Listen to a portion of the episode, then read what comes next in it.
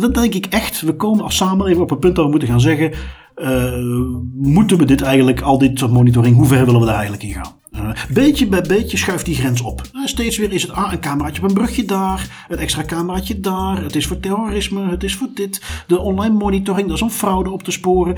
En heel langzaamaan schuift dat steeds weer op. Hallo en welkom weer bij Das Privé, jouw wekelijkse privacy podcast. Iedere aflevering praten we je bij over het reilen en zeilen in de wereld van privacy. Digitale spionage, boetes, datalekken, nieuwe technologie, privacy tools, oftewel alles dat er in een week gebeurt in privacyland. Ik ben Bart van Buitenen en zoals altijd heb ik Tim van Haren erbij en hebben wij samen voor jou het privacy nieuws gecureerd en eruit gehaald wat er echt toe doet. Andermaal veel privacy nieuws om te overlopen, zo hebben we de contrasten tussen de Nederlandse overheid die burgermonitoring in de wet wil stoppen en de Duitse regering die alle Facebookpagina's voor overheden wilt afsluiten. We hebben onze eigen Big Brother 2021 rechtstreeks uit de regering die we even gaan benoemen en een gezonde dosis cyberoorlog. Dat en nog meer laten we voorbij komen. We beginnen meteen, Tim, met onze Big Brother 2021. Ik, eh, wij volgen uiteraard het privacy nieuws eh, aardig op de komende, de laatste weken, de laatste maanden. En dan komt daar toch één naam steeds weer naar voren die met nieuwe initiatieven komt. En het ene gaat nog meer data verzamelen dan het andere. Ik heb het natuurlijk over Vincent van Quickenborne. Um, ja, opnieuw, ik, ik, ik ben heel benieuwd wie de rest van het jaar nog met andere dingen op de proppen gaat komen om die titel van hem af te snoepen. Waar hebben we het deze keer over? Artikeltje uit het Data Nieuws. De regering heeft, nadat wij, eh, zoals we ook al benoemd hebben in een paar van de vorige afleveringen, de dataretentiewet is opnieuw vernietigd. Dat betekent dus dat de manier waarop gegevens werden bijgehouden of waarop telecomoperatoren verplicht werden om gegevens bij te houden, uh, is weer afgeschoten. En er moet dus een nieuwe wet komen. Eentje die iets gaat verzinnen, het bijhouden van gegevens van gebruikers, waar weliswaar in sommige gevallen rechtmatige doeleinden voor te bedenken zijn. Uh, denk aan het bestrijden van zware criminaliteit, maar waar de juiste balans gehouden wordt uh, tussen de privacy van alle burgers, dat niet iedereen per definitie crimineel is en dat dus alle communicatiegegevens aan jou worden bijgehouden. Nu goed, uh, nieuwe wet. Initiatief is er, moet nog naar de Raad van State.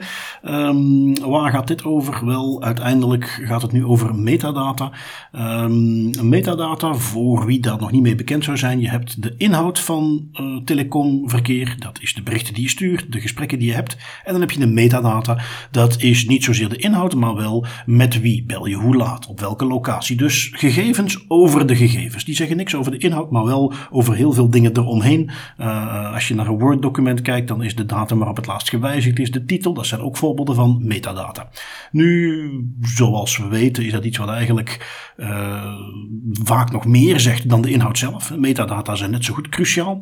Um, betekent dus dat men nu heeft besloten van oké, okay, voortaan moeten alle aanbieders van communicatiediensten, die moeten dat soort metadata gaan bijhouden. Um, als ik het goed begrepen heb in het wetsvoorstel, houdt dat dus ook in WhatsApp, Messenger, dingen zoals Telegram. Signal is niet met naam genoemd, maar ja, moet daar dan ook in dat lijstje horen. Uh, Signal die, zoals we weten, nu net geen metadata bijhoudt. Dus in hoeverre dat dat dan afdwingbaar gaat zijn, is nog een tweede. Maar opnieuw, we zijn dus in versie 2.0, of misschien moet ik al 3.0 zeggen, van die uh, wetgeving. Waarin men dus nu weer een stapje verder wilt gaan. En dus nu allerlei operatoren wilt gaan verplichten om metadata bij te houden en die ook door te geven. Eigenlijk triestig. Hè? Dan hebben we eindelijk een beslissing die zegt, ja, maar dat is misschien niet zo evident en goed om dat allemaal te gaan doen. En dan gaan ze het er nog eens dubbel en dik opleggen. En dan het idee dat je chatapplicaties gaat laten vallen onder de telecommunicatiewet.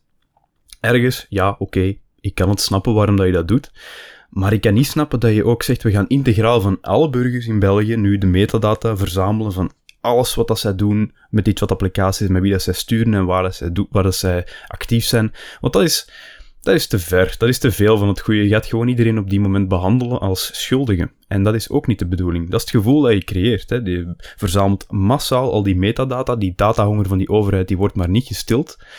En het einddoel en waarom, de beveiliging van die metadata, dat is helemaal niet duidelijk. Ja, en laten we wel zijn, uh, hoeveel van die appjes zijn er? Dus op een gegeven moment is er een lijstje. Uh, ik heb nog eens voor hè, onze privacy tools, ga ik vaak op zoek, wat zijn nog leuke appjes. Uh, daar zitten bijvoorbeeld een hoop communicatie-appjes bij die ik niet meeneem, omdat ik die zelf nooit gebruikt heb, omdat ik die verder ook nooit tegenkom, maar die allemaal zeggen end-to-end encryption, beveiliging van je communicatie. wat ik daarmee wil zeggen is, ik ben crimineel. Op een gegeven moment krijgt Van Quicken Bonus een zin en die nieuwe wet komt er. En even los van het feit dat ik geloof dat dat nooit gaat gebeuren, maar stel dat je Signal en Telegram en al die partijen zover krijgt dat ze die gegevens gaan bijhouden. Ja, die lijst met apps, dat, die, die, is, die is bijna eindeloos. Dus wat gaat er gebeuren? Ja, mensen zoeken gewoon een andere dienst of gaan, wat eh, zoals we de laatste maanden al gezien hebben, andere uitdagingen met zich meebrengt. Maar die gaan naar hun eigen private encryptiedienst, uh, waar uh, ergens in Canada of ergens in Azië, waar ze denken van ja, de Belgische wetgeving kan prima zeggen dat wij die metadata moeten bijhouden, maar dat gaan we eens lekker niet doen. So what? Eh, dus ook, ook hier weer verwacht ik dat we gaan zeggen, we moeten criminelen opsporen. Die gaan toch wel een manier vinden om hier onderuit te komen. En vervolgens, wiens gegevens gaan we dan wel bijhouden? Ja, van al die mensen die uh, eigenlijk helemaal niks doen wat opsporenswaardig is. En dit is weer precies waarom we dan ook zeggen dat dit waarschijnlijk weer gaat sneuvelen uh, bij een, een adviesorgaan zoals de Raad van State of als het naar het Grondwettelijk Hof gaat. Want het is weer meer van hetzelfde. En ik, ik, ik snap ook niet waarom ze dat aspect van proportionaliteit, laten we eens doen wat zinvol is en waarvan we kunnen onderbouwen dat dit nodig is, maar niet goed krijgen in dit soort wetgeving. Nee, dat is, dat is duidelijk een hele grote uitdaging. En het argument van ja, maar de, de politie en de autoriteiten moeten wel nog steeds hun werk kunnen doen, dat wordt ook steeds zwakker en zwakker. Want we zien bijvoorbeeld met die Operation Trojan Shield een heel mooi voorbeeld van de politieeenheden en autoriteiten die perfect hun job kunnen doen, eigenlijk zelfs tot perfectie toe, zonder dat daarbij aan de privacy en de beveiliging van de burgers moet komen. Dat is, geef gewoon die mensen de juiste opleiding, de technische capaciteiten om het te doen en steek veel minder moeite in het belemmeren van de privacy en van encryptie voor burgers. En, en ook weer omgekeerd, hè, daar zie je dat het een doelgerichte actie is tegen een chatapplicatie waarvan ze gewoon weten, het merendeel van deze gebruikers zijn gewoon criminelen. Daar moeten we niet omheen draaien, dat was daar duidelijk het geval. Um, maar dan, dan is dat opnieuw proportioneel. Dan snap je, oké, ga daar maar eens lekker op hacken, zorg dat je daar binnenkomt, uh, verkoop neptelefoons, doe wat je moet doen om daar binnen te komen. En dan halen ze daar ook ontzettend veel uit. Zoals nu blijkt, kennelijk al meer dan waar ze iets mee kunnen doen. Dus als je de metadata van iedereen gaat verzamelen, is het ook maar de vraag of je al die data ook effectief gaat kunnen gebruiken. Maar goed, uh, dat is dus iets wat steeds terugkomt. De, de nood van overheid om zijn burgers te willen monitoren. Um, Iets wat we ook terugzien in Nederland. Uh, we hadden in onze podcast al een tijdje, uh, meerdere keren kwam dat terug, aandacht voor de overheid. Of het nu een gemeente was, een lokaal bestuur. Of een dienst van de overheid die dat recht helemaal niet had. Of die die wettelijke taak helemaal niet had. Dat men burgers online in de gaten ging houden. Gegevens ging verzamelen, monitoring ging uitvoeren. Nu dan kun je als overheid een aantal dingen doen. Als je daar nu vanuit de burger, vanuit de pers allerlei tegenkanting tegen krijgt.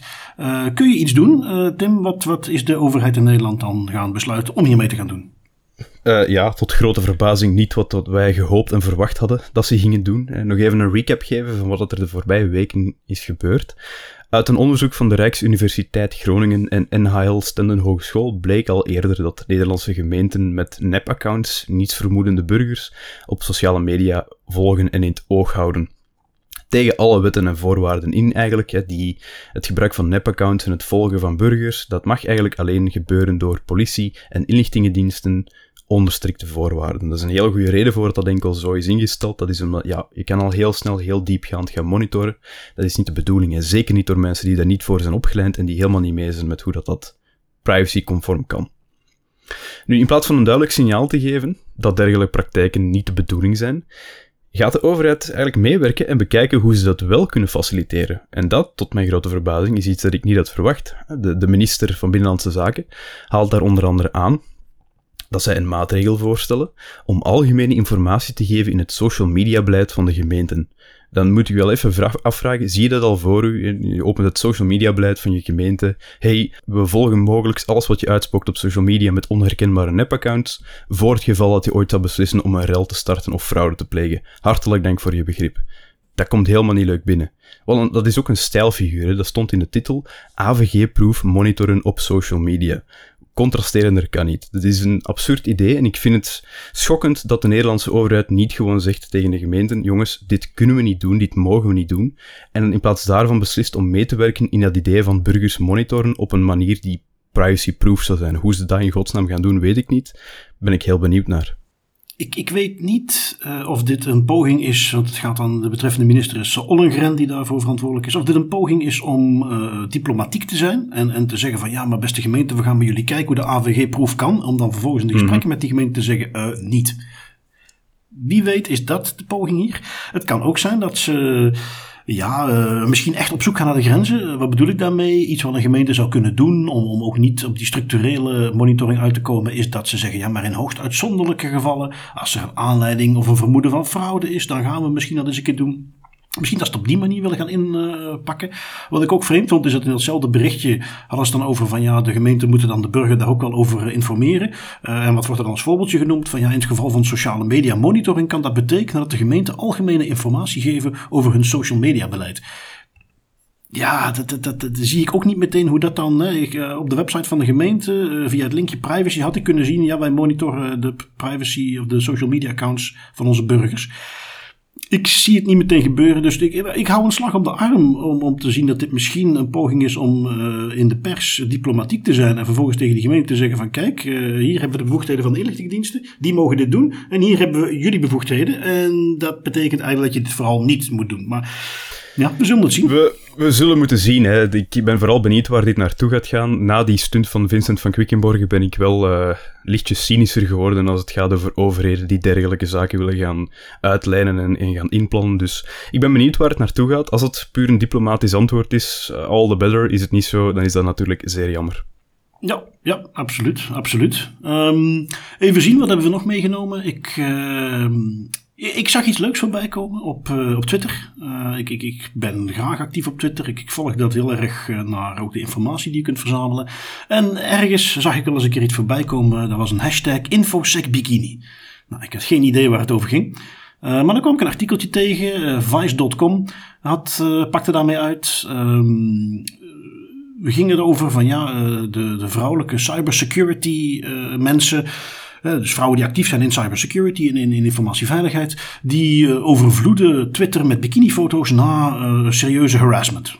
Uh, dus oké, okay, benieuwd. wat is hier dan precies gebeurd?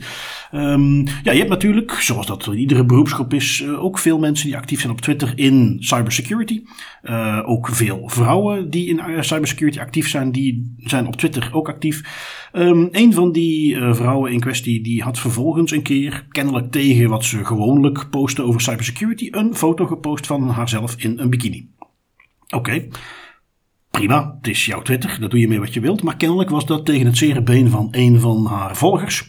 Uh, die zich daarover bekloeg. Uh, om je de context helemaal goed mee te geven, uh, ga ik gewoon even quoten wat die persoon had gezegd in zijn tweetberichtje. What is it about Twitter that causes otherwise respectable people to post fucking underwear shots? Your bio says infosec. No warning for this crap. Unfollow hashtag. Dus oké, okay, uh, om nou te zeggen dat dit een keiharde aanval op die persoon was, dat wil ik toch ook niet zeggen. Iemand die kennelijk verwacht dat hij alleen maar cybersecurity ziet en ineens compleet verrast wordt en geschokt is door een bikiniplaatje.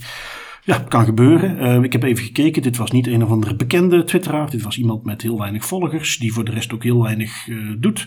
Um, wat gebeurde er vervolgens? Dit werd gezien als een aanval op de vrouw in kwestie. Als online harassment. En meteen kreeg die gebruiker natuurlijk ook een storm van kak over zich heen. Er kwam een hele beweging op gang. En dat is dus hashtag InfoSecBikini. Allemaal vrouwen die vonden wij moeten ons verzetten tegen dit voortdurende misbruik. Uh, tegen de, het patriarchaat wat ons onderdrukt in cybersecurity. En men is dus een hele flow aan bikinifotootjes gaan posten. Um, nou, vrouwen dus in alle soorten en maten zijn dat gaan doen als steun aan de dame in kwestie die die ene tweet tegen zich kreeg. Um, laat ik duidelijk zijn, misogynie, onderdrukking, vrouwen die niet serieus genomen worden, dat is een, dat is een echt, dat is een serieus probleem in de wereld. En in IT-land uh, komt dat toch nog wat meer voor dan wellicht een andere beroepsgroep. IT-security is dan geen uitzondering. Dus absoluut, dat is iets waar iets mee moet gebeuren. Maar in dit specifieke geval vond ik dat dat wel even zwaar doorsloeg. Um, dat men daar vanwege één reactie van één iemand op een, een, tweet die duizend keer geliked was. En dan had één iemand daar iets over te zeggen. Om daar dan meteen op die manier op in te gaan. Um, nu goed, hè, kun je zeggen, leuk Bart. Uh, maar voor jouw mening over feminisme volg ik deze podcast niet. Waar is de privacy twist? Um, wel, die is er. Laten we die lanceren met een vraagje zoals ik dat altijd doe. Uh, Tim, het is het internet. Wat denk jij dat er zou kunnen gebeuren op het moment dat een heleboel vrouwen allerlei foto's van zichzelf in een bikini plaatsen? Wat zou iemand op het internet daar nou mee kunnen doen?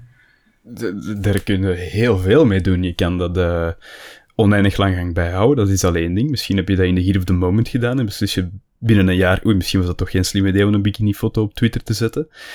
Je kan dat gaan manipuleren, je kan uh, daar AI op loslaten, want dat doen blijkbaar ook heel veel organisaties heel graag. Je kan er heel veel mee. Dat, is, ja, dat kan waardevolle informatie bevatten. Ja, nou, absoluut. Bedoel, eh, simpelweg de mogelijkheden zijn legio. En zoals we weten, het is het internet. Laten we even duidelijk zijn. Als je zoiets post, uh, is het niet de verwachting dat daar iets bijzonders mee gebeurt. Het was bedoeld als steunbetuiging. Nou, één iemand, een bedrijf, dacht van, oh, dat is nou eens leuk.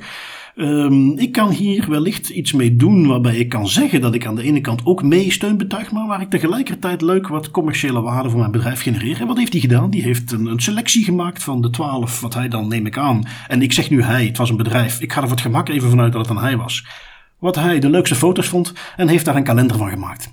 Uh, die, dus je, klassieke pin-up-achtige kalender, waarin hij de leukste fotootjes op een rijtje zet, dagen van de maand erlangs. En die zetten die beschikbaar uh, op zijn website voor iedereen om te downloaden. Um, ja, ophef ten top natuurlijk. Um, de, een aantal van de vrouwen in kwestie die uh, ontzettend geschokt waren dat dit kon gebeuren. Ik heb die foto's online gezet om steun te betuigen, niet voor dit soort dingen. Ja, um, opnieuw, het is niet de bedoeling. Zitten we in Europa, uh, dan mag het natuurlijk ook niet. Hè. De GDPR is daar heel duidelijk in. Als jij zo iemand zijn foto gebruikt, die is met een bepaald doel online gezet. Ongetwijfeld hadden die vrouwen inderdaad niet in gedachten om vervolgens op een soort infosec pin-up kalender terecht te komen. Dus dat, dat zou al niet mogen. Nu goed, dit was vooral een beetje een Amerikaans fenomeen. Dus dan misschien dat dat ergens nog uh, zou kunnen. De, de, de Twitter uh, Terms of Service maken het in ieder geval mogelijk. Um, de maker heeft het natuurlijk meteen offline gehaald. van, oh ja, goh, we wilden gewoon meedoen met de steunbetuiging. Het was niet onze bedoeling om, om hier mensen mee te kwesten.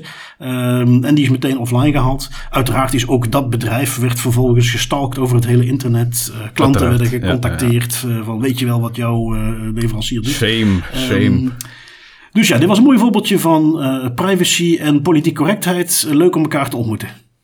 Een, een, een, toondove actie van dat bedrijf dat die kalender heeft gemaakt. Hè. Dat is het, hele idee van die infosec bikini pics, of dat je daar nu voor of tegen bent, als ik het goed heb, is hè, een beetje equality en, en tegen misogynie en dergelijke. En dan kom je eraf met een kalender die ja, toch nog altijd wordt aanzien als het, het de vrouw als een object presenteren. Ja, dat, dat is redelijk toondoof in mijn ogen. Social media en Twitter aan zich sowieso, het, ja, het is soms een outrage-wedstrijd. Het is van waar kunnen we momenteel boos over worden, waar kunnen we momenteel heel, heel veel haat op gaan spuwen. Zeker Twitter heb ik al gemerkt, is daar redelijk uh, fel in. Het minste dat je fout zegt of dat minste uit de context gehaald kan worden. Wat dat soms wel gevaarlijk is op het internet. Daar vliegen mensen op alsof het niks is. Blijf erbij, let erop wat je op Twitter zet. Let er ook op wat je post op Twitter qua foto's. Die bikini-foto's, ik vind het op zich wel een mooi gebaar. Maar ja, daar moet je ook inderdaad rekening mee houden. Je hebt het al gezegd, die Twitter Terms of Service staan het bijvoorbeeld wel toe om die foto's te gaan hergebruiken. En dan sta je daar natuurlijk met je bikinifoto op een kalender terwijl je dat helemaal niet wilt. Dus zeker voor mensen die in infosec werken, dat is iets om, om op te letten. Hè? Dat, is iets, dat, dat is iets dat geen vreemd terrein zou moeten zijn voor mensen die in infosec werken. Nee, nee, absoluut. Dus uh, dat men dat duidelijk niet van plan was toen die foto's gepost werden, dat mogen duidelijk zijn. Dat je dan heel mm -hmm. erg geschokt en verbaasd moet zijn dat dit toch gebeurde. Dat zou niet moeten mogen. Dat zou toch een beetje naïef zijn.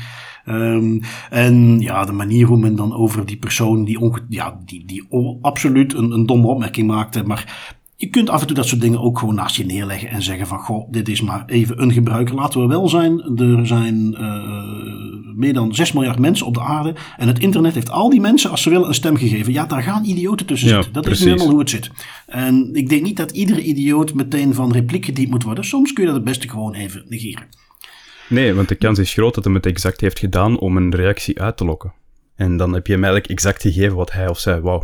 Ja, ja, de klassieke don't feed the troll. Trolling, hè? Ja. Ja, ja absoluut, absoluut. Nu goed, uh, één regering die ervoor wil zorgen dat dat in ieder geval ja. uh, zich bij hen niet kan voordoen, is de Duitse regering. Uh, daar heeft, belangrijk om te weten, je hebt daar de verschillende deelstaten die allemaal een eigen privacyautoriteit hebben en die voor een heleboel dingen bevoegd is. En dan heb je ook een federale privacyautoriteit die veel minder bevoegdheden heeft dan onze AP, dan, of, de, de Nederlandse AP, dan onze GBA. maar die wel degelijk over bijvoorbeeld de publieke autoriteit uh, iets kan roepen. En die kwam met een uh, ja, toch wel interessant bericht. Uh, die gaf aan dat, als ik me niet vergis, de Duitse overheidsentiteiten gewoon allemaal hun Facebookpagina's dicht moeten gooien. Ja, het is de keerzijde van het social media verhaal en overheden, hè, waar ze in Nederland bijvoorbeeld nog werken aan een manier om burgers te monitoren op social media, gooien ze het in Duitsland over een compleet andere boeg. De Duitse overheidsinstellingen worden namelijk vriendelijk verzocht hun Facebookpagina's af te sluiten voor einde 2021. Dat heeft toezichthouder Ulrich Kelber aan de ministeries en landelijke overheidsdiensten per brief laten weten. Gebeurt dat niet, dan zal hij vanaf januari 2022 zelf ingrijpen die Kelber die heeft namelijk de bevoegdheid de regering tot sluiting van de pagina's te dwingen. Dus uh, het is simpelweg, ofwel doen ze het nu, ofwel doen ze het in januari, zo blijkt. Twee jaar geleden al had de toezichthouder de Duitse overheid laten weten dat het eigenlijk onmogelijk is om een Facebookpagina in overeenstemming met de privacyregels bij te houden. Er werd toen eigenlijk gehoopt dat met die actie, met, met die uitspraak, er onderhandelingen gingen komen met Facebook. Maar daar is eigenlijk zeer weinig van gekomen. Facebook heeft zich zeer laks opgesteld, heel, heel weinig feedback opgekregen. Dus die Kelber die oordeelt nu dat die houding ontoereikend is van Facebook. En dat ze enkel demonstreert dat Facebook helemaal niet bereid is om hun uh, datavergaringspraktijken te veranderen. En de rest, en hopelijk binnenkort door die Facebookpagina's, is history. Kelber laat de mogelijkheid open dat sluiting nog afgewend kan worden als Facebook binnen de vijf maanden zorgt voor betere bescherming van persoonsgegevens. Maar ja, daar lijkt hij zelf niet veel verwachtingen in te hebben is misschien nog een leuke quote om mee te geven voor de Nederlandse gemeenten en de overheid. Stel dat het toch geen diplomatische uitspraak zou zijn. Kelber die heeft daar iets heel leuks gezegd. Het moet afgelopen zijn met het bespioneren van mensen. En het is ook verboden om deze gegevens op deze manier te verzamelen. Een samenleving die continu bespioneerd wordt, of het nu door de staat of door een private onderneming is, is geen vrije democratische samenleving meer. Dat vind ik wel een krachtige quote. Want daar geloof ik ook in. Hè. De moment dat je, of het nu door de staat is of door een Facebook, Google, whatever, continu als een van je focuspunten het monitoren van burgers hebt, ja, waar, waar ben je dan mee bezig? Dan zijn we volledig verloren waar we zo lang voor hebben gevochten en zo lang voor naartoe hebben gewerkt als democratie. Ja, absoluut, absoluut. Uh, ik, moet ook zeggen, uh, want deze uh, haalt vaker het nieuws. Dat is ook leuk, is dat dat gepersonificeerd is. Dat is echt één persoon die die rol ja. bekleedt. iets wat in het Duits toch, toch weer net wat krachtiger klinkt dan de federale privacy waakhond. Maar het is de Bundesdatenschutzbeauftragter. Nou, dat, dat, klinkt gewoon als iemand die ferm is. Als iemand die er iets over te zeggen heeft. Nu goed, hier komt hij er dus mee. alle lokale overheden mogen vervolgens hun uh, Facebookpagina gaan afsluiten. Uh, wat ik nog leuk vond, is dat hij er ook even bij zette in hetzelfde bericht. Uh, mm-hmm. Dat een, op een, een, een, professionele telefoon, dus iets wat verstrekt door een van de overheden, apps zoals TikTok, um, Clubhouse en dat soort dingen, dat die daar ook niks op te zoeken hebben. omdat die op dezelfde manier niet om kunnen gaan met privacy. Vond ik toch een leuke uitsmijter. Ja, ja, hij is voor die andere applicaties ook een onderzoek gestart. Dus die persoon die is zich heel hard aan het vastbijten. En inderdaad, zoals je zegt, hè, het feit dat je daar effectief een naam op kan plakken, dat het niet gewoon de GBA of de AP is, maakt het inderdaad wel iets krachtiger. Dat klinkt alsof er één iemand is die daarvoor vecht in Duitsland. Vind ik altijd wel leuk, dat dat klinkt zo leuk. Ja, absoluut. Um, even zien, we gaan verder. Um, ik, ik had nog een leuk artikeltje meegenomen. Komt van eh, techcrunch.com. Het werd in andere media ook overgenomen stipte nog eens goed aan waarom dat er nu eigenlijk zoveel gemekkerd wordt over Amerikaanse clouds in Europa. En, en, en waarom mhm. dat zelfs al staan die datacenters in Europa, wat iedereen daar continu benadrukt. De AWS, Microsoft, die benadrukken continu, ja maar er is niks aan de hand. Al die datacenters staan in Europa, zijn onder beheer van onze Europese entiteit. Terwijl ondertussen al lang duidelijk moet zijn, die wetgeving in Amerika maakt daar geen onderscheid in. Het maakt niet uit waar die servers staan, ze moeten daar toegang toe geven. Nu goed, uh, wat doet Microsoft regelmatig? En veel van die andere bedrijven overigens, die komen met een zogenaamd Transparency Report. Dat is een rapport waarin ze dus aangeven hoeveel van dat soort dataverzoeken ze eigenlijk krijgen. Uh, hoe vaak het dan precies voorkomt. Um, wat ik nu het leuke vond, is dat er nu ook voor het eerst is bijgegeven werd van ja, hoe vaak gebeurt het eigenlijk? En, en dat is de crux. Um, dat zo'n dataverzoek komt, nou dat weten we al, die komen voort. Uh, wat Microsoft altijd zegt is, en, en ook opnieuw al die andere partijen, ja, als zo'n verzoek komt, wij gaan daarmee naar de rechter, wij gaan daartegen vechten en, en we gaan in ieder geval doen wat we kunnen.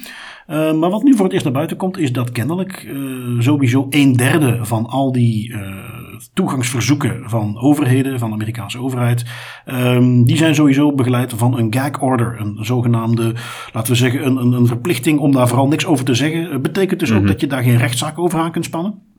Je mag daar niks over zeggen tegen de gebruiker. Ze worden meteen de mond gesnoerd. Iets wat ook wel eens voorbij komt in een zogenaamde National Security Letter, waar dat dan in staat. Um, ook altijd interessant om even mee te geven van ja goed, maar, maar om, om, hoeveel hebben we het dan? Als dat honderden verzoeken wereldwijd zijn, waar maken we ons eigenlijk druk om? Um, nou, daar staan wat cijfertjes in. Uh, we hebben het over uh, een kleine 50.000 aanvragen in 2020 wereldwijd. Om precies te zijn 48.891. Dus voor de goede orde, dat zijn er 134 per dag. Dat is het moment waarop je ervan uit mag gaan dat, uh, dat is ook zo, dat, dat Microsoft daar een hele aparte afdeling voor heeft. Enkel en alleen om dit soort verzoeken uh, af te handelen. Uh, vervolgens ga je even kijken, uh, hoeveel zijn er dan in België? Nou, dat, dat is toch aanzienlijk minder uiteraard. 593, maar toch nog 593 verzoeken uh, vanuit België. Um, ja, vanuit Amerika 25.000. En dus opnieuw een derde daarvan is vergezeld van zo'n uh, zogenaamde gag order. Um, ja, benadruk toch nog maar eens wat het probleem de uitdaging is van dat soort Amerikaanse clouds gebruiken. Het is dus iets waar het niet zomaar bedacht is dat daar potentieel toegang gevraagd kan worden. Uh, dat dat op een manier gebeurt, zeker met die kijkorders, die in strijd is met wat wij in onze Europese wetgeving kennen. Waar je ook als gebruiker geen enkele manier hebt om daar tegenin te gaan. Iets wat wel een basisrecht is. Uh, de, de, overheidsentiteiten, uh, wetshandhavers, die kunnen toegang krijgen tot dat soort gegevens. Maar dan moet je ook een manier hebben om daar als burger iets tegen te doen. Om daar eventueel tegen in beroep te gaan. Dat kan hier ook al niet. Dus dan zien we nog eens waarom dat dus op die manier uh, vaak zo tegen gestreden wordt vanuit Europa. En ja, dat is een beetje het, het grote probleem met die Amerikaanse clouds. Wat op dit moment, ja, totdat wellicht er oplossingen komen vanuit Amerika zelf die zijn wetgeving aanpast, ook geen pasklare oplossing voor is. Ja, ik, vond dat, ik vind die cijfers vooral heel interessant, want ik krijg regelmatig wel die vraag van klanten bijvoorbeeld op het werk. Ja, oké, Amerikaanse cloud providers, Schrems 2, moeten we daar nu echt wel zoveel rekening mee houden? Hoe vaak komt dat voor dat zo'n request komt van die overheden? Ja, bijna 50.000 aanvragen wereldwijd, 593 in België, dat is best wel veel, ik kan wel tellen. Een derde daarvan verzeld van een gag order, wat dat ook lichtjes zorgwekkend is. Dat dat kan wel perfect illustreren hoe nodig het is. Dat is trouwens voor de luisteraars, uh, blijf zeker hangen, want op het einde van de rit heb ik nog een zeer leuk technische maatregel die je kan gebruiken om iets veiliger gebruik te maken van Amerikaanse cloud. Absoluut, iets wat daar inderdaad een oplossing voor biedt, ons privacy tooltje. Um, goed, ja, opnieuw op zich is het iets wat natuurlijk al vaker voorbij gekomen is. Uh, de oplossing opnieuw, uh, of Amerika moet zijn wetgeving aanpassen, of vanuit Europa bijvoorbeeld iets wat jij direct gaat laten zien. In die zin zeker interessant. Uh, moeten wij manieren vinden om daar toch gebruik van te maken zonder dat ze aan de data kunnen. Daar komt het eigenlijk op neer. Um, nou, wat je dan goed moet doen is natuurlijk je, je, je basic security ook al op orde hebben. Um, waar je dan tegenaan kunt lopen, en, en daar is nu ook een, onderzoekje naar geweest in, Nederland, als ik me niet vergis, uh, is van ja, uh, hebben dat soort entiteiten die met gevoelige gegevens zitten, zoals bijvoorbeeld ziekenhuizen, GGD's, hoe hebben die dan die basic security op orde? En daar heb jij wat naar gekeken, Tim. Wat, wat, wat komt eruit? Ja, eigenlijk een, een heel cool onderzoekje van de Internet Cleanup Foundation, een Nederlandse stichting die onderzoek doet naar de basisbeveiliging van websites en e-mailservers. Die hebben ontdekt dat bij een kwart van de ziekenhuizen en GGD's echt de absolute minimum aan basisbeveiliging ontbreekt. Dan heb ik het echt over de bare minimum. Het gaat hier niet om geavanceerde dure maatregelen, maar echt de basale zaken die een, een gapende wonde in de cyberbeveiliging van de Nederlandse zorgsector creëren. Die broze bescherming werd trouwens ontdekt door middel van scripts. Dat zijn geautomatiseerde programma's die gemaakt zijn om die kwetsbaarheden automatisch op te zoeken. Dat deden ze onder andere eerder ook al bij de website van de Nederlandse gemeenten. En daar is een heel positief effect uitgekomen. Dat kan je ook mooi zien op die kaarten. Um, als je naar de Internet Cleanup Foundation website gaat, die hebben een mooi overzicht gegeven van de de beveiliging op de kaart van Nederland van de gemeenten voor hun actie. En daarna, en daar zie je echt een mooi, mooi verschil van allemaal in het rood en dan groen en geel, waar er toch wel verbeteringen waren. Mijn hoop is dat men hier nu ook hetzelfde doet, want een kwart van de ziekenhuizen en GGD's die, die de bare minimum missen, dan hebben we het nog niet over geavanceerde dingen, maar gewoon, ja, het beveiligen van uw website en uw e-mailbeveiliging, HTTPS voorzien, uw filetransferprotocols veilig maken. Als dat nog niet op orde is, zeker in de zorgsector, dan mag je natuurlijk wel vragen stellen of dat je goed bezig bent. Dus in deze zin, zeer mooie illustratie van uh, dat er echt nog wel werk aan de winkel is in die sector. Ja, nu, misschien, als we het even omdraaien, uh, wat dat onderzoek heeft uitgewezen, is dat bij driekwart van die instellingen ze niks hebben gevonden. Ook, ja. Ja, dus zo kan je het natuurlijk ook zien. Hè? En dat is ook een mooi cijfer. Het moet niet altijd negatief zijn. Drie kwart, dat is een heel mooi cijfer, 75 procent daar, volg ik ze in. Uh, ze hebben geen uh, echte pentesten gedaan. Hè. Ze hebben gewoon gekeken, oké, de, de, websites, de mailservers, hoe zijn die beveiligd? Dus inderdaad, relatief de basic dingen. Eén ehm, ding wat ik daar echt wel een hele belangrijke vind, uh, die niet te onderschatten is om die ook naar, naar phishing toe, iets wat toch echt keer op keer de, de aanvalsvector is waarmee men binnenkomt, uh, zijn die configuraties op mailservers. Je kunt dat mhm. heel makkelijk testen. Uh, om er wat technische dingen doorheen te gooien, dat zijn systemen zoals SPF, DKIM, DMARC. Dat zijn de basic settings die je kunt doen en die ervoor zorgen dat je uh, niet zo kwetsbaar bent dat uh, aanvallers jouw e-mailadressen niet kunnen misbruiken om phishingberichten te sturen. Dat je jezelf er ook beter tegen beschermt. Um, en dat, dat, dat zijn echt basic dingen. Bijvoorbeeld een Gmail, daar kun je dat gewoon zelf standaard instellen. Is helemaal niet moeilijk. Maar mhm. ook die configuratie op je eigen mailservers doen. Laten we zeggen, dat is voor een, een beetje IT'er zou het geen probleem mogen zijn. En, en dat is echt wel iets, als je dan zegt, ja, dat is bij een kwart van de organisatie nog niet op orde. Ja, dat is inderdaad uh, de kat op het spek binden. Dan maak je het ook gewoon te makkelijk. Dat is, dat is wel een terecht punt dat je daar aanhaalt, inderdaad. Ja, het gaat hier echt wel over de basics. Dus zelfs als drie kwart het al in orde heeft, het kwart dat het niet in orde heeft, dat weegt vrij zwaar door. Omdat het hier absoluut gaat over basale zaken. Het zijn geen geavanceerde dingen, geen dure dingen om in te stellen. Eigenlijk is dit iets waar men van zou moeten kunnen zeggen, dit is integraal voor alle ziekenhuizen en GGD's op orde. Puur omdat het iets is dat relatief simpel is om te doen. En de voordelen wegen veel zwaarder op tegenover de moeite die je erin steekt. Absoluut. Goed, en dat is iets uh, waarom dat belangrijk is om dat soort basics op orde te hebben. Uh, blijkt ook een beetje uit het volgende artikeltje dat we hebben meegenomen van uh, The Record. Um, op zich wat daarin staat, daar zit niks nieuws in. Niks wat we niet al eerder gehoord hebben. Het ging over weer de klassieke digitale spionage. Cyberspionage, uh, naties die tegenover elkaar uh, aan het spioneren zijn. En dit keer hebben ze nog eens ingezoomd op een Fancy Bear campagne. voor de mensen die dat nog niet eerder gehoord hebben. Ze proberen altijd bepaalde groeperingen waarvan ze denken die zijn gelieerd aan een staat. Proberen ze namen te geven die dat een beetje aanduiden. Uh, je hebt vaak de, de, de, Chinese varianten. Dan stoppen ze iets zoals Dragon in de naam en proberen ze die zo te groeperen. En voor Rusland is dat alles met Bear erin. Je hebt Cozy Bear, je hebt Fancy Bear. En dat zijn dan allemaal aparte afdelingen binnen overheidsentiteiten gaat men toch vanuit, die aan hackingacties doen. En, en, zo hebben we er dus eentje nog eens uitgelicht. Daar gaat het artikeltje over, uh, een Fancy Bear campagne. En wat, vooral, wat ik vooral interessant vond aan dit artikel is niet zozeer het feit dat het gebeurt. Zover zijn we ondertussen al wel. In de show hebben we het er ook al vaker nog over gehad. Dat cyberspionage nu echt iets is wat gewoon uh, dagdagelijks continu gebeurt door allerlei natiestaten. Maar wat ze in dit artikeltje nog laten zien is hoe grootschalig dat eigenlijk is. En ook eh, de, de aanpak komt wat meer naar voren. Um, hoe ze uh, beginnen met vanuit allerlei beschikbare cloud-infrastructuur. Uh, dus gewoon met een, een Kubernetes cluster, iets op AWS of op Google Cloud. daar zetten ze infrastructuur op. En daar gaan ze dan vervolgens heel gericht aanvallen mee doen om wachtwoorden te gaan gokken. Om op allerlei plekken te gaan raden wat zijn username passwords die we kunnen gebruiken. Um, om vervolgens daar een mooi database van af te leggen. En gaan kijken, oké, op welke plekken kunnen we daarmee dus toegang krijgen? Op welke andere plekken kunnen we met die username password, waarvan we nu weten dat die werkt, kunnen we op andere systemen ook binnenkomen? Moment dat men daar dan binnen zit, en afhankelijk van het account kan dat bij een overheidsentiteit zijn, kan dat bij een privébedrijf zijn, kan dat bij een, een semi-overheid zoals een ziekenhuis zijn, dat maakt dan niet uit, maar dan zit men binnen en dan gaat men van daaruit, en zo heb je dus een campagne waar ze op een gegeven moment honderden tot duizenden doelwitten hebben waar ze binnen zitten en waar ze gewoon het lijstje af kunnen werken. Oké, waar kunnen we binnen, waar kunnen we informatie uithalen? Um, en vervolgens gaat men dan proberen om met diezelfde toegang toegang te krijgen tot mailboxen waarvan alles uitgetrokken kan worden. Toegang te krijgen tot opslag waarvan alles uitgetrokken kan worden. En ik, vond een heel interessant artikel. Uh, ook, dat is iets wat ik ook zeker iedere keer in de podcast wil meegeven. Over uh, hoe grootschalig dat soort dingen tegenwoordig zijn opgezet. Hoe, uh, om het niet al te dramatisch te laten klinken, maar hoe het digitale oorlogsveld iets is waar op dit moment iedere dag gestreden wordt. En waar ook de grote staten, Rusland, Amerika, China, ook de wat meer aan de rand daarvan, Noord-Korea, Iran, hoe die iedere dag hele honderden tot duizenden mensen hebben die niks anders doen dan proberen op allerlei plekken binnen te geraken en van elkaar informatie te stelen. Of het nu gaat om gebruikers, mensen die ze kunnen gaan beïnvloeden. Of het nu gaat om uh, industriële ontdekkingen die ze kunnen gaan binnenhalen. Uh, daar, daar zit echt een gigantisch werk achter. En dat vond ik dus het leuke aan dit artikeltje.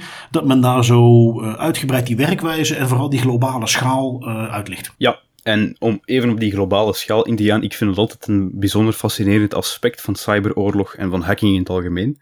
Het feit dat het relatief onzichtbaar is. We hebben dat al eens aangehaald in een, een voorgaande aflevering van de podcast.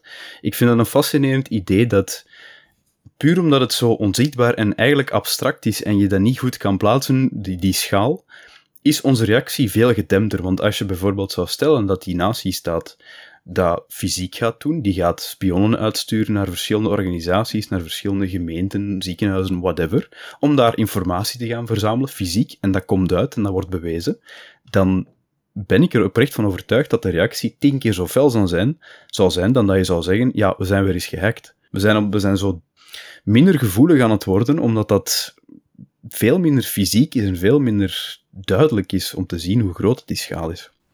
Ja, ja uh, het zou te vergelijken zijn als je moet voorstellen dat er, uh, pak even België, uh, in Brussel, in bepaalde wijken waarvan we weten dat er heel veel overheidsdiensten zitten. Stel je voor dat er daar honderden Russische geheimagenten rondlopen. En die ja, proberen precies. bij iedereen de zakken te rollen. Proberen briefjes te vinden met toegangsgegevens. Proberen keycards te vinden waarmee ze de gebouwen van de Vlaamse overheid binnen kunnen komen. Dag in, dag uit doen ze dat. En als ze die badges vervolgens hebben, dan gaan ze met de honderden tegelijk proberen ze die gebouwen binnen te komen. Gaan ze eens op een gemakje rondlopen. Gaan ze eens door de papieren roffelen. En alles wat ze kunnen vinden nemen ze weer mee naar buiten. Zo moet je je dat voorstellen. Ik bedoel, er zit geen geweld bij. Er worden geen mensen mishandeld. Maar dat is eigenlijk wat ze doen als je daar het fysieke equivalent van zoekt. En als je het op die manier uitlegt, dan heeft iedereen zoiets van: wow, dat is toch best wel heftig. Maar dat is eigenlijk precies wat ja. ze doen in een digitale variant het resultaat is exact hetzelfde. Het is gewoon de manier hoe dat je het uitlegt dat ervoor zorgt dat het veel meer, dat het veel begrijpbaarder is voor de gemiddelde persoon en veel vatbaarder. En dat vind ik, dat vind ik een heel interessant aspect aan die cyberoorlog, want die mensen,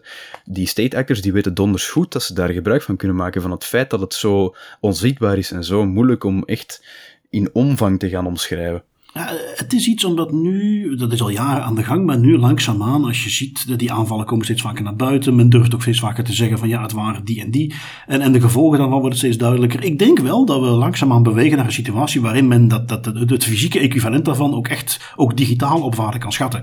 Dat men echt gaat door van ja, wacht eens even, dat voorbeeldje wat ik net beschreef, dat is eigenlijk precies wat dit is. We kunnen dit niet accepteren, we moeten hier maatregelen tegen gaan nemen. Je zag dat nu een heel klein beetje. Toen laatst Joe Biden in, uh, ja, ik weet niet of hij in Rusland was, of maar in ieder geval die had een gesprek met Poetin. Waarin hij dat voor het eerst eens aangekaart heeft. Daar werd een beetje schamper over gedaan in, in heel veel media. Van nou poepoe, uh, Biden heeft een lijstje met 16 industrieën gegeven wat hij tegen Rusland zegt. Niet aankomen hoor. Maar wat men wel vergeet is dat dit wel de allereerste keer is dat zoiets gebeurt over aanvallen in het digitale domein. En dat maakt het speciaal. En, en die grens schuift langzaam op totdat we op het niveau komen. Ook in de Verenigde Naties zie je dat men daar nog steeds moeite mee heeft om echt hardop te gaan zeggen: dit soort aanvallen zijn ook aanvallen. Het is misschien niet fysiek, maar dan neemt niet weg dat dit wel aanvallen zijn. Dat is iets waar men toch langzaam uh, naartoe beweegt. En ja, ook hier, de, de, de, impact die dat heeft, uh, is iets wat pas op langere termijn uh, duidelijk wordt. De manier hoe men die gegevens die men verzamelt gebruikt, uh, dat is iets wat pas langzamer duidelijk wordt. En Kijk, dat vind ik gewoon heel erg interessant. Het is iets waar ook heel weinig mensen bij stilstaan. Nou goed, wij doen ons een klein beetje onze bijdrage om dat in de podcast ook eens aan te halen. En dan zie je tegelijkertijd de dingen waar mensen wel van in rep en roer raken. En, en, en dat is een voorbeeldje om eens een keer er eentje uit te halen waar ik dan van denk van, goh, is dit nu de heisa waard? Uh, artikeltje op de VRT. Uh, ging over het volgende. In Antwerpen kregen op een gegeven moment ineens een heleboel mensen een Amber Alert. Dat is iets, uh, je kunt je daarvoor registreren. Ik heb dat bijvoorbeeld zelf niet gedaan, niet omdat ik daar bewust tegen ben, maar gewoon nog nooit eerder aan gedacht dat ik dat eigenlijk wel eens zou kunnen doen. Je kunt je daarvoor registreren. En als er dan een ramp is of een, ja, iets, iets wat er gebeurt waar men vindt van oké, okay, daar moet de burger voor ingelicht zijn, krijg je een sms'je. Nou, ze hebben daar een, een nieuw systeem voor uitgedacht. Ze waren aan het testen. En uh, vervolgens heeft dus uh, ja, iedereen, of toch in ieder geval heel veel mensen op de mer, kregen dat berichtje ook. Een heleboel mensen uh, die zich niet hebben ingeschreven voor die dienst. En ja, dat artikel, hoe het op de VRT werd gepresenteerd, was het dat mensen het toch wel een beetje eng vonden. de quote die ze aanhaalden van een voorbijganger. Ik vind het een beetje eng om plots zo'n sms te krijgen en dat de overheid weet waar je bent. Maar het is wel handig wanneer een ramp gebeurt dat je je veilig kan stellen. En hier, en, en opnieuw, ik, ik ben er echt wel eentje die achter ieder dingetje wat de overheid wil doen, denkt van ja, maar waar gaat dit uiteindelijk op lange termijn heen? Maar dit is er nu eentje waar ik denk, daar moeten we ons niet druk om maken. Het is niet zo dat de overheid een lijst krijgt doorgestuurd met van iedereen in die omgeving. Hier, alsjeblieft, deze lijst, gaat die maar eens bijhouden. Is de overheid die tegen telecomoperatoren zegt: Jullie hebben de zendmasten en wij willen iedereen die onder het bereik van deze zendmasten in deze range, willen we dat die een bericht krijgen. En er is hier een ramp aan de gang. En eigenlijk, als ik heel eerlijk ben, daar zou je niet eens voor moeten registreren. Uh, ik ben dat gewoon vergeten als ik op de mer ben. En er is daar iets gebeurd. Er is een bomaanslag. Er is een gigantische brand. En men kan mij een sms'je sturen om te zeggen van, oh uh, Bart, misschien moet je even aan de kant gaan, want er is hier iets aan de hand. Dan mag je mij gewoon sturen. Ik vind dat geen uh, privacy-invasieve maatregel. Dit is duidelijk ook echt alleen in noodsituaties en dan mag je mij gerust een sms'je sturen. Ik kan ergens wel snappen dat je als burger, hè, je krijgt die sms, plotseling krijg je een sms waarop te zien is, ja kijk, je bevindt je nu op deze locatie, jij staat op die locatie, dit is een test voor een Amber Alert je hebt geen idee hoe dat je iemand ooit te weten is gekomen dat je daar op die moment staat. Dan kan ik snappen dat dat, dat, dat nogal chockerend kan zijn. Maar zoals je zelf al zegt, hier gebeurt niks fout. Hè. Het is puur gewoon, er wordt een scope afgesproken. Die melding wordt gestuurd naar alle mensen binnen de scope die aan die zendmast verbonden zijn. En that's it. Er is, geen terug, er is geen verkeer terug naar de overheid. Van zoveel mensen waren er toen bij die zendmasten. Toch niet dat ik heb gezien. Maar, dus dat lijkt me nog vrij proportioneel. Daar heb je dan wel een punt. Um, wij weten hoe dat in elkaar zit. Wij weten op welke manier dat verstuurd wordt. Um, ik moet er inderdaad misschien iets uh, minder snel aan voorbij gaan dat dit voor iemand die ineens een sms'je krijgt nogal vreemd kan overkomen. Um, mm -hmm. En dan zitten we weer bij het basisprincipe dat beste overheid, als je nu eens die keren dat je een goed initiatief doet, waar heel weinig op aan te merken valt van privacykant, je dat niet goed communiceert, ja, dat betekent ook dat als je andere dingen doet, uh, zoals we alleen vandaag al er weer een paar voorbij hebben laten komen, waar toch wel vragen over te stellen zijn, dat je, dat je het ook niet uitgelegd krijgt. En Misschien moeten we dat gewoon als lesson learned hier meenemen. Uh, hier is op zich niks mis mee, maar je gaat mensen dat van tevoren toch wel even uit moeten leggen waarom daar niks mis mee is. Ja, precies. Hè. Dat is met al die technologie zo. De meeste mensen geraken in rep en roer omdat ze eigenlijk niet goed weten wat er gebeurt. En van zodra, en zeker bij zoiets zoals een Amber Alert, van zodra dat je simpelweg in, op klaar, in klare taal uitlegt wat die technologie is, wat dat die doet, hoe dat die werkt, dan denk ik niet dat er iemand iets een probleem van gaat maken. Sterker nog, ik denk dat heel veel mensen zich gaan inschrijven als je dat doet. Dus je kan het ook op die manier bekijken. Dus informering is gewoon key, altijd. Um, iets wat een beetje aansluit bij een aantal van de andere artikeltjes die we hadden rond ja, overheidsinitiatieven, of het nu gaat om monitoring online, of het gaat over het bijhouden van metadata, is uh, deze volgende. Uh, uit Nederland, uh, daar test de politie een nieuw soort camera. Ze noemen het de monocam. En die is bedoeld om afleiding in het verkeer tegen te gaan. Het zijn speciale camera's die bijvoorbeeld op bruggen worden geplaatst. Um, die door uh, machine learning, door het herkennen van patronen getraind zijn om overtredingen te herkennen. Dus of het nu gaat om dat iemand met uh, een telefoon bezig was of, of met een navigatiesysteem. Ze beschrijven het zelf van ja, het maakt op zich niet uit, maar wij kunnen nu vaststellen, redelijk betrouwbaar, of iemand een overtreding aan het doen was. Uh, of die dus afgeleid was in het verkeer. Iets waar we dus een boete voor kunnen doen. Nu, die boete gaat niet alleen maar geautomatiseerd gedetecteerd worden. Dat gaat vervolgens naar een agent die dat moet gaan bekijken. Uh, we passen zelf, zegt men, uh, het vier ogen principe toe. dan gaat die nog eens naar iemand die dat moet valideren. En dan pas zullen we een boete versturen. De autoriteit persoonsgegevens heeft dit ook al afgetoetst. En die ziet geen probleem. Um, die heeft bekeken van, oké, we, we toetsen de klassieke principes. Uh, we hebben de wetgeving die het toelaat. We vinden dat het proportioneel gebeurt. Dus die hebben een toetsing gedaan en die zeggen van ja, we vinden dit geen probleem. Um, het doet wel wat denken aan dat, dat principe wat je wel eens op deze manier erbij gehaald ziet worden van ja, stel nu dat we dit vertalen naar iets, iets fysieks. Zouden we het dan moeten accepteren? Denk aan die camera's in Antwerpen. Uh, we hebben nu die camera's daar staan. Die, die worden dan voor allerlei dingen gebruikt. Oorspronkelijk ooit voor terrorisme, maar ondertussen kan het ook voor andere dingen. Wetgevend is dat op zich allemaal in orde. Daar wordt geen inbreuk gedaan ten opzichte van de GDPR. In die zin dat men heeft getoetst of het wetgevend kan. Maar als je het gaat vertalen naar van ja, uh, er staat straks overal op iedere hoek van de straat een politieagent die met alles meekijkt. Ja, wat doet zoiets met, met, met een mens? Uh, wat doet zoiets met de burgers die daar voorbij lopen? En dat is het gevoel wat ik hier wel bij krijg. Uh, goed, dat staat straks op een paar bruggen. Uh, binnenkort staat het op alle bruggen. En, en op een gegeven moment heb je gewoon als burger, je zit in je auto en je bent al bang om even scheef te kijken naar je instrumentenpaneel of, of je navigatiesysteem. Want ja, wie weet gaat zo'n camera het als afleiding zien en krijg je een boete. Um, ik, ik merk gewoon, en, en het past een beetje in het bijna het thema van deze aflevering, waarbij je uh, die, die, die, die uh, metadata-wetgeving ziet, waarbij wij eerder alles voorbij haalden. Vorige week dacht ik dat het was dat als je een verkeerd berichtje zet in je bankomschrijving, dat dat al dingen detecteert. Um, we hebben het daarnet weer gezien als we kijken naar die online monitoring die men in Nederland wilt gaan doen. En nu dit weer. We komen op het punt, dat denk ik echt, we komen als samenleving op het punt dat we moeten gaan zeggen moeten we dit eigenlijk, al dit soort monitoring, hoe ver willen we daar eigenlijk in gaan? Uh, beetje bij beetje schuift die grens op. Uh, steeds weer is het ah, een cameraatje op een brugje daar, een extra cameraatje daar, het is voor terrorisme, het is voor dit, de online monitoring, dat is om fraude op te sporen. En heel langzaamaan schuift dat steeds weer op. We zitten echt op het punt waarop je kunt zeggen van ja, als we dit zo doortrekken, dan zitten we over 15 jaar op de universele bodycam die bij iedereen standaard wordt geïnstalleerd. Want ja, zo kunnen we het beste fraude, misdaden, kunnen we allemaal opsporen. En zodra je die bodycam uitdoet, dan gaat er een gigantisch alarm en de enige plek waar je die hopelijk nog mag afdoen is in je huis. En voor de rest word jij geacht om zo'n ding bij je te dragen. Dat klinkt extreem en toch als je ziet hoezeer we steeds meer op steeds veel plekken uh, in de gaten gehouden worden, de technologie die men daarop je, je ziet dat het daarheen opschuift en we moeten echt als samenleving gaan denken van hey, dit gaat de verkeerde kant op. Wij moeten hier eens een heel duidelijk kader gaan stellen, nu al, voordat we te ver zijn. Dit is wat we accepteren, dit is wat we niet accepteren. Dit is een hoeveelheid monitoring, uh, surveillance, dit is oké. Hiermee lossen we misdaden op op een niveau dat we zeggen dit is belangrijk. En hier moeten we inderdaad gaan accepteren, wij gaan niet alle misdaden opsporen. Er gaan dingen die kunnen gebeuren, die we gewoon moeten accepteren, dat we die op een andere manier gaan moeten vinden. Maar als we verder gaan, dan gaan wij te veel een surveillance maatschappij worden en dat heeft een vast effect. Een effect wat veel erger is dan die paar misdaden die we ermee op hadden kunnen lossen. En dat mis ik echt. Dat, dat punt dat men echt begint in te zien. Let op, we moeten hier nu eens heel goed over gaan nadenken. Maar ik denk dat we daar echt nu zijn. Dat denk ik ook. Nog een interessant principe, los van de privacykant van dit verhaal, wat hij inderdaad al een aantal terechte opmerkingen op maakt, is er ook een, een logistieke kant, vind ik. Hè. Je gaat al die camera's plaatsen, je gaat ervoor zorgen dat die met AI bepaalde beslissingen maken. Daar moet dan volgens het vier-ogen-principe een aantal man naar kijken.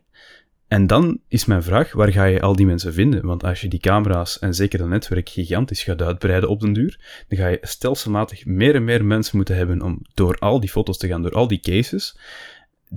Dat is niet gemakkelijk om al die mensen zomaar te vinden. Dus ja, dan ga je daar ook een beslissing moeten maken. Ja, en, en hoe ga je die trainen? Uh, en, en ja, je kunt er natuurlijk op wachten dat, nu doen we dat met dat vier ogen principe. En op een gegeven moment zien ze op een gegeven moment dat 99,9% altijd door het vier ogen principe heen komt. Dat die tweede persoon altijd zegt, ja, dit is een overtreding. Ah, weet je wat, die kunnen we wel schrappen. Uh, ja, dat is waar het heen gaat. En voor je het weet schrappen ze dan nog eens de andere twee ogen en zit je alleen met een AI die de boete uitstuurt. En dan, ja, dan heb je het vlakken en dan heb je het hellend vlak en dan zit je helemaal beneden op de helling. Nee, inderdaad. Um, en ik denk dat het volgende artikeltje je had meegenomen, Tim, daar ook wat mee te maken heeft. Uh, iets van de LA Times. Um, waar uh, het gaat over een bepaald appje wat gebruikt wordt worden specifiek gericht op migranten. Ja, het is, uh, het is bijna een, een, een, perfecte case van wat je beschrijft. Hè. Technologie die met een bepaald doel gebruikt wordt en, en dat hellend vlak, dat, dat treedt gewoon in werking. De Amerikaanse grensbewaking die heeft heel stilletjes een nieuwe app voor asielzoekers ingevoerd, genaamd CBP-1. En die app die gebruikt gezichtsherkenning, geolocatie en cloudtechnologie om ja, gevoelige informatie over asielzoekers te verwerken voordat ze de VS binnen mogen. Begin mei vroeg en kreeg de overheidsdienst Customs and Border Protection een noodgoedkeuring van het Office of Management and Budget om de app te gebruiken om vooraf informatie te verzamelen over mensen zonder papieren en omzeilen daarmee de openbare commentaar- en kennisgevingsprocedure die eigenlijk wel vereist is voordat nieuwe programma's van start gaan. Dus je ziet hier eigenlijk dat men een soort noodprocedure inroept om nieuwe technologie in werking te laten treden. En zeker als het gaat over facial recognition technologie van migranten, ja, dat is al sowieso een zwakke doelgroep. Dat, daar ga je dan facial recognition technologie op loslaten. Dat kan niet de bedoeling zijn. Het idee achter de technologie is, zoals altijd, weer al bijzonder nobel. Hè? Veilig, ordelijk en humane behandeling van migranten door middel van smart tech Oké, allemaal goed en wel. Maar de vraag is natuurlijk of dat echt noodzakelijk is. Kan je het doel, het, het versoepelen van, van border control, kan je dat niet bereiken zonder dat daar kwetsbare groepen van mensen onderworpen worden aan quasi verplichte biometrische surveillance. Want de woordvoerster uh, van Customs and Border Protection zegt natuurlijk, ja, ja, het gebruik van de app is vrijwillig. Die migranten die hoeven dat helemaal niet te gebruiken. Wat ze er vergeet bij te zeggen is dat als ze het niet doen, dat ze dan wel terechtkomen in een bureaucratische hel aan de grens, met zo goed als geen kans om erdoor te geraken. Toch niet een, een goed timeframe. Dus ik vind dat zorgwekkend dat ze zo'n technologie loslaten op een doelgroep die eigenlijk geen keuze heeft. En dat is helaas wat je vaak ziet, hè, dat het eerst op dat soort doelgroepen wordt doorgevoerd, omdat daar toch geen mogelijkheid is om daar protest tegen aan te tekenen. Um, ja, god, weet je, ondertussen, het is bijna het thema van de show, we kunnen daar nog van alles over zeggen, maar dat is een herhaling van zetten. Dit is nu in Amerika, maar wanneer waait het over naar Europa, kun je onderhand gaan zeggen. Um, ik pak nog eventjes een, een, volgende erbij. Iets wat ook al een terugkerend fenomeen is geweest. De, de supply chain attack. Uh, het artikeltje komt nu van Bleeping Computer, maar het, is overal uh, het nieuws geweest volgens mij.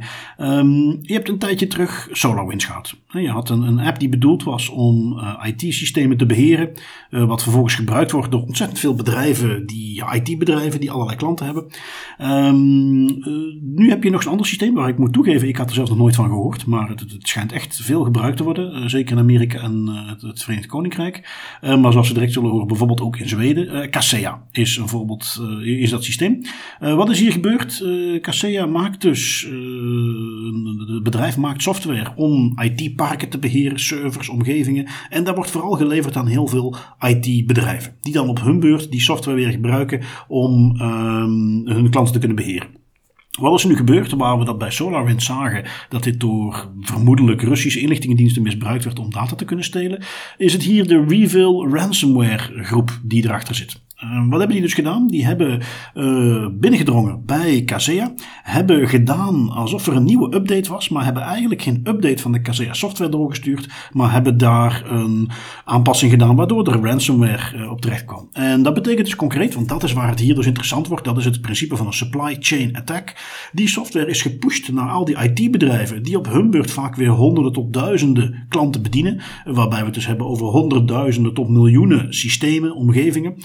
En die hebben dus nu allemaal ransomware aan hun been hangen. Uh, we gaan de komende periode pas zien hoe wijdverspreid dit echt is. Dit is, dit is relatief recent, een paar dagen geleden komt dit naar buiten. Maar Zeker omdat het dus nu ransomware is. Ik, denk dat wij de komende weken gaan zien hoeveel bedrijven hier eigenlijk mee te maken gaat hebben. Um, een echte die al voorbij kwam, uh, wat ik op Twitter zag zien, is dat je hebt de co-op supermarkten. Uh, in Zweden, afhankelijk van het bericht wat je leest, zijn er 500 of 800. Maar daar zijn uh, de meeste co-op winkels zijn allemaal dicht. Omdat alle terminals, de kassasystemen, liggen plat. Omdat die dus door ransomware zijn gepakt.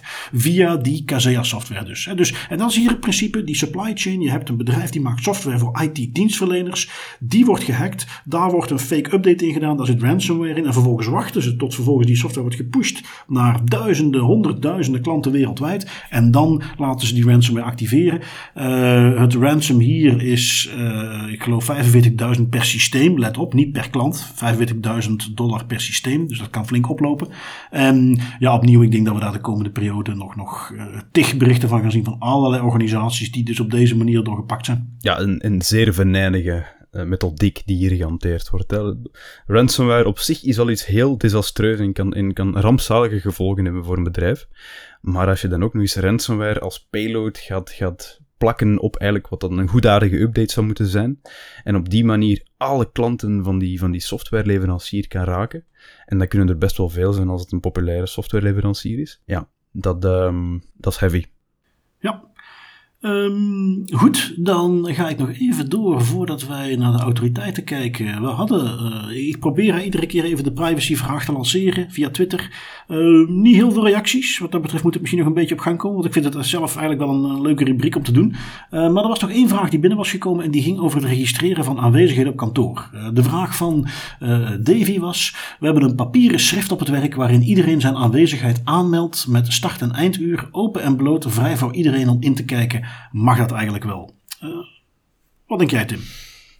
Mag dat eigenlijk wel? Ik zou sowieso al beginnen met de medewerkers zeer goed informeren over waarom je dat doet, waar dat die schrift ligt, wat er met die schrift gebeurt daarna. Of dat echt mag, hmm. Ja, ik zou denken van wel. Het is, het, is het traceren, hè. het is het, het bijhouden van locaties uh, in het kader van corona.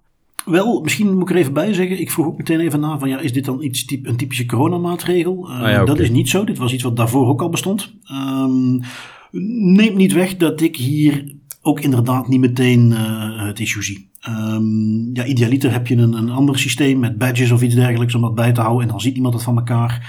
Je zou kunnen zeggen, op het moment dat je van elkaar weet hoe laat iemand kwam of vertrok, kan dat misschien aanleiding geven tot, tot discussies of tot van hé, hey, waarom ben jij zo vroeg vertrokken? Aan de andere kant, ja, als iemand uh, om acht uur aanwezig is en die vertrekt dan om vier uur dertig, ja, dan is dat kennelijk, heeft hij zijn werkdag ook gemaakt. Um, wel uh, zeker goed is die ook aanhaalde. Men moet duidelijk maken waar gaan we dit voor gebruiken. Dat moet daar ook op dat papiertje zelf staan. Dat mag ook alleen maar voor die doeleinden gebruikt worden. Op het moment dat men gaat zeggen van ja, we gaan dit, we doen dit in het kader van, want dat werd al aangegeven. Doeleinden was aanwezigheden in het geval van evacuatie of, of een ramp. Prima, maar dan mag je bijvoorbeeld niet datzelfde systeem gaan gebruiken om aan de hand tijdens een evaluatie te gaan zeggen van trouwens Bart, ik zie hier dat jij toen en toen en toen. Daar heb je aanwezigheidsregistraties voor. Als je met die omschrijving zegt, daarvoor hebben we dat hier liggen. God, ja, dan is het uiteindelijk niet anders dan een aanwezigheidsregistratie of een, een bezoekerslijst. Hè. Dat, dat is ook iets wat nee, op die manier is, gebruikt wordt. Zolang het principe van doelbinding correct gehanteerd wordt, zie ik er geen graten in. Maar ik was inderdaad aan het denken, ja, als men dat nu ook gaat gebruiken voor tuchtprocedures of zo bijvoorbeeld, dat is een ander verhaal. Maar als men gewoon de betrokkenen heel helder informeert van kijk, we doen dit inderdaad voor evacuatie, voor de eigen veiligheid van de medewerkers. dat, is, dat is voor ons ook gemakkelijk voor aan de brandweer te geven bijvoorbeeld dan snap ik dat. En dan denk ik ook dat geen enkele medewerker daar een probleem van gaat maken. Dus ik denk dat hier, ik ga er gewoon van uit. Ik uh, kan natuurlijk niet zeggen wat dat die persoon denkt, maar ik denk dat het hier misschien ook gaat over ja, een bedrijf dat zijn medewerkers niet voldoende heeft geïnformeerd over waarom dat, dat daar nu ligt. En dat dat voor vragen ja, zorgt. inderdaad. Inderdaad. Um, ik kijk even door. We hebben natuurlijk nog wat autoriteiten. You will respect my authority! Ik vond deze leuk omdat het nog eens een keer een voorbeeldje is van, ja, zo kan het dus ook. Zo kun je het goed doen. Uh, waar gaat het over? De autoriteit persoonsgegevens in Nederland heeft een tijdje geleden de gemeente Arnhem een last onder dwangsom opgelegd. Dat is een hele leuke, typische Nederlandse maatregel waarmee men kan zeggen van, ja, zolang dit doorgaat of je lost het niet op, dan gaan we jou periodiek een boete kunnen opleggen. Dat is iets wat, uh, al moet ik toegeven dat ik me hier op het wettelijk domein begeef waar ik misschien niet genoeg van weet, maar volgens mij bestaat dat in België bijvoorbeeld niet. Het, het principe last onder dwangsom. Um, in ieder geval, dat was opgelegd. Het ging over de afvalpas. Um, wat daarmee gebeurde is dat men uh, die, die afvalpas gebruikte, die verwerkte persoonsgegevens, er werd bijgehouden van ja, wie heeft dat ding geopend. Uh, het idee was, we hebben een container voor afval en daar moet je alleen maar aan kunnen als je effectief in die omgeving woont. En dat ging men dan iets wat disproportioneel doen door vervolgens van iedereen er maar bij te gaan houden. Wat is jouw uh, naam, identiteitskaart en, en ja, dat was dus niet de bedoeling. Um, dus die zaak uh, was dan vervolgens uh, voorgekomen. En vervolgens heeft de gemeente Arnhem gezegd van... Ah, oké, goed, we snappen het. Dit, kan beter. En men is dus op zich hetzelfde systeem gaan behouden. in die zin dat die afvalpas moest gebruikt worden... om vervolgens de afval te kunnen openen. Maar men is de gegevens die bijgehouden worden... heel erg gaan minimaliseren. En men heeft ervoor gezorgd dat er voor de rest daarna... op het moment dat het doel bereikt was... namelijk je moet alleen maar je afval kunnen storten als je in de buurt woont... dat wordt vastgesteld en vervolgens worden alle gegevens geanonimiseerd Wordt er niet bijgehouden. Wie was het dan precies die dat ding opendeed? Hoe vaak was dat? We gaan dat niet gebruiken om dingen op te sporen. Het is echt alleen maar voor het doeleinde. Zeker weten dat alleen mensen in deze omgeving dat ding kunnen gebruiken. Um, Goed, dat, is, uh, dat gaat dan met een pas waar dus een chip in zit. En, en dat is een nummer wat op basis van adresgegevens werkt. Maar waar het dus nu opnieuw volledig uh, geanonimiseerd is. Iets waar men dan vervolgens uh, toch nog bij de Raad van State een, zaak van maakte. En die heeft nu geconcludeerd van ja, de, de manier hoe het nu geregeld is, zie ik geen probleem in. ik zie ook een aspect wat men aanhaalde van ja, er is geen specifieke wet die zegt uh, dat de gemeente op die manier moet regelen, maar er is wel een algemene taak om afvalbeheer te regelen. En binnen die taak mogen ze dit soort dingen, laten we zeggen, de operationele activiteiten mogen ze zelf uitwerken hoe ze dat doen, zolang het maar de basisprincipes van proportionaliteit en doelbinding volgt. Nou, en dat hebben ze dus goed gedaan. Uh, en dat, dat is dus gewoon, die wilde ik daarom vooral even meegeven. Er was hier oorspronkelijk een overtallige verzameling van informatie. Men hield veel te veel gegevens bij en heeft dat nu geminimaliseerd heeft dus wel zijn pasje, heeft wel de container die alleen maar open kan met dat pasje, om ervoor te zorgen dat het alleen maar gebruikt wordt door mensen uit de buurt, maar daarna wordt alles vervolgens verwijderd. En ja, vond ik een mooi voorbeeldje. Ehm, als ik even doorga, dan heb jij een andere meegenomen. En ik denk dat we daar misschien moeten hebben over een iets minder mooi voorbeeldje. Jij hebt een case uit IJsland meegenomen. Ja, het gaat hier dus over een IJsland privacy-toechthouder. Dat is eentje waar we niet zo heel vaak iets over horen. En die hebben een ijssalon een boete van omgerekend 34.000 euro opgelegd wegens videosurveillance die in strijd is met de privacywetgeving. Het betreft een ijssalon met vijf beveiligingscamera's. Personeel en klanten werden continu gefilmd, inclusief een kleedkamer voor personeel. Dat zou ook al een belletje moeten doen rinkelen dat dat eigenlijk niet correct is.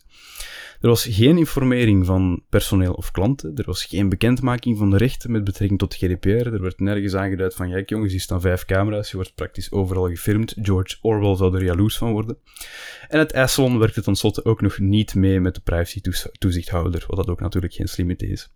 Als kers op deze verschrikkelijke ijstaart, de meeste medewerkers die gefilmd werden, die waren minderjarig. Dus dat is nog eens een verzwarende omstandigheid. 34.000 euro boete. Alle opnames moeten ze verwijderen en procedures aanpassen en voorzien in informering, zodat eindelijk die mensen nu ook weten, ja kijk, er wordt hier uh, via vijf camera's alles in het oog houden, geen enkele hoek is veilig. Ja, dat is uh, verdorie niet mis, hè? als je er even over nadenkt. 34.000, als dat 4% van de jaaromzet is, dat is een IJsselon zoals ik nog niet veel gezien heb. Dat is een gouden IJsselon. Ja, inderdaad. Goh, nee, ja, uh, wat moet ik hierover zeggen? Overduidelijke overtreding. Um, moeten we niet al te lang over nadenken. Uh, iedereen die uh, nu denkt van, oeps, we hebben ook dat soort camera's. Ja, dus beter even verwijderen.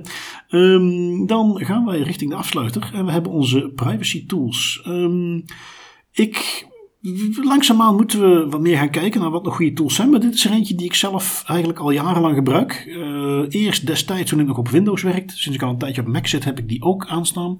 Uh, firewalls. Uh, een persoonlijke firewall, die zitten vaak in het systeem. Heb je natuurlijk al allerlei beveiligingen. Maar dit zijn twee, en ik heb er zowel eentje voor Windows als eentje voor Mac. zijn aparte programma's, maar ze doen hetzelfde. Um, je installeert die, je zet die aan en vervolgens... Um, Afhankelijk van de instellingen die je kiest. Ik heb die vrij streng gezet. Vervolgens iedere app die bijvoorbeeld in mijn geval zegt die van oké, alles wat door Apple zelf getekend is, die gaan we, het certificaat getekend, die gaan we vertrouwen. Alle andere, die gaan we blokkeren vanaf nu. En per app, dus de eerste keer dat je dat doet, moet je heel veel minuutjes wegklikken. Per app die toegang tot het internet vraagt, uh, moet je dan toestemming geven. En zo kom je dus regelmatig een app tegen waarbij je denkt van, hé, hey, waarom wil jij naar het internet? En dan blokkeer je die gewoon. App blijft gewoon werken. Dat is al een teken van, hmm, hier was iets vreemds aan de hand. Um, dus op, zich heel simpel, maar het is dus een, een hele simpele manier om in de gaten te houden welke app probeert hier allemaal verbinding te maken met het internet. En voor de ene app is dat heel erg logisch, dat je browser naar het internet wilt, snappen we allemaal. Maar voor andere apps is dat iets waar je misschien zegt van, hé, hey, dat gaan we eens even blokkeren. En als er ongemerkt een app geïnstalleerd zou zijn die dus probeert om naar het internet te gaan, zou die door zo'n firewall ook tegengehouden worden. Uh, we hebben uh, Lulu, heet die, Lulu voor de Mac. Dat is een programma van een, een maker die Objective-C heet. Die heeft heel veel leuke toeltjes voor trouwens. En we hebben TinyWall uh, voor Windows. En uh, ja, de linkjes staan uiteraard in onze show notes. En zullen we ook in uh, de post erbij zetten. Maar ik vond het wel interessant. Um, jij hebt nog iets anders ja. meegenomen? Um, eentje die je bijvoorbeeld kan gebruiken als je gebruik zou maken van Amerikaanse cloud providers voor het opslaan van data. Cryptomator. Het is beschikbaar op Windows, macOS, Linux, Android en iOS. Dus praktisch elk platform dat door die middelen gebruiker gebruikt zou kunnen worden. En met Cryptomator kan je op een gebruiksvriendelijke manier eigenlijk mappen in een cloud storage, zoals bijvoorbeeld Dropbox, encrypteren, zodat ze onleesbaar worden voor die cloud provider. Wat je eigenlijk doet, is je geeft een map in Dropbox, om het even dat voorbeeld aan te halen, een wachtwoord via de applicatie Cryptomator. Om toegang te krijgen tot die map geef je dan het wachtwoord weer in. Je krijgt dan een virtuele versleutelde map waarin je gegevens kan plaatsen. Elke keer dat je iets in die map zet, versleutelt Cryptomator de gegevens automatisch op het device. En dat is handig en belangrijk. Het is open source. Ik probeer altijd open source tools mee te pakken. Ik ben daar een gigantische fan van. En het ding draait volledig op het toestel van de gebruiker. Dus er is geen communicatie van ongeëncrypteerde gegevens naar een of andere server. Alles wordt lokaal on-client geëncrypteerd en pas dan in die cloud provider storage gezet. En het idee is eigenlijk dat, ja, die gegevens zijn geëncrypteerd en die komen dan op een cloud provider storage te staan.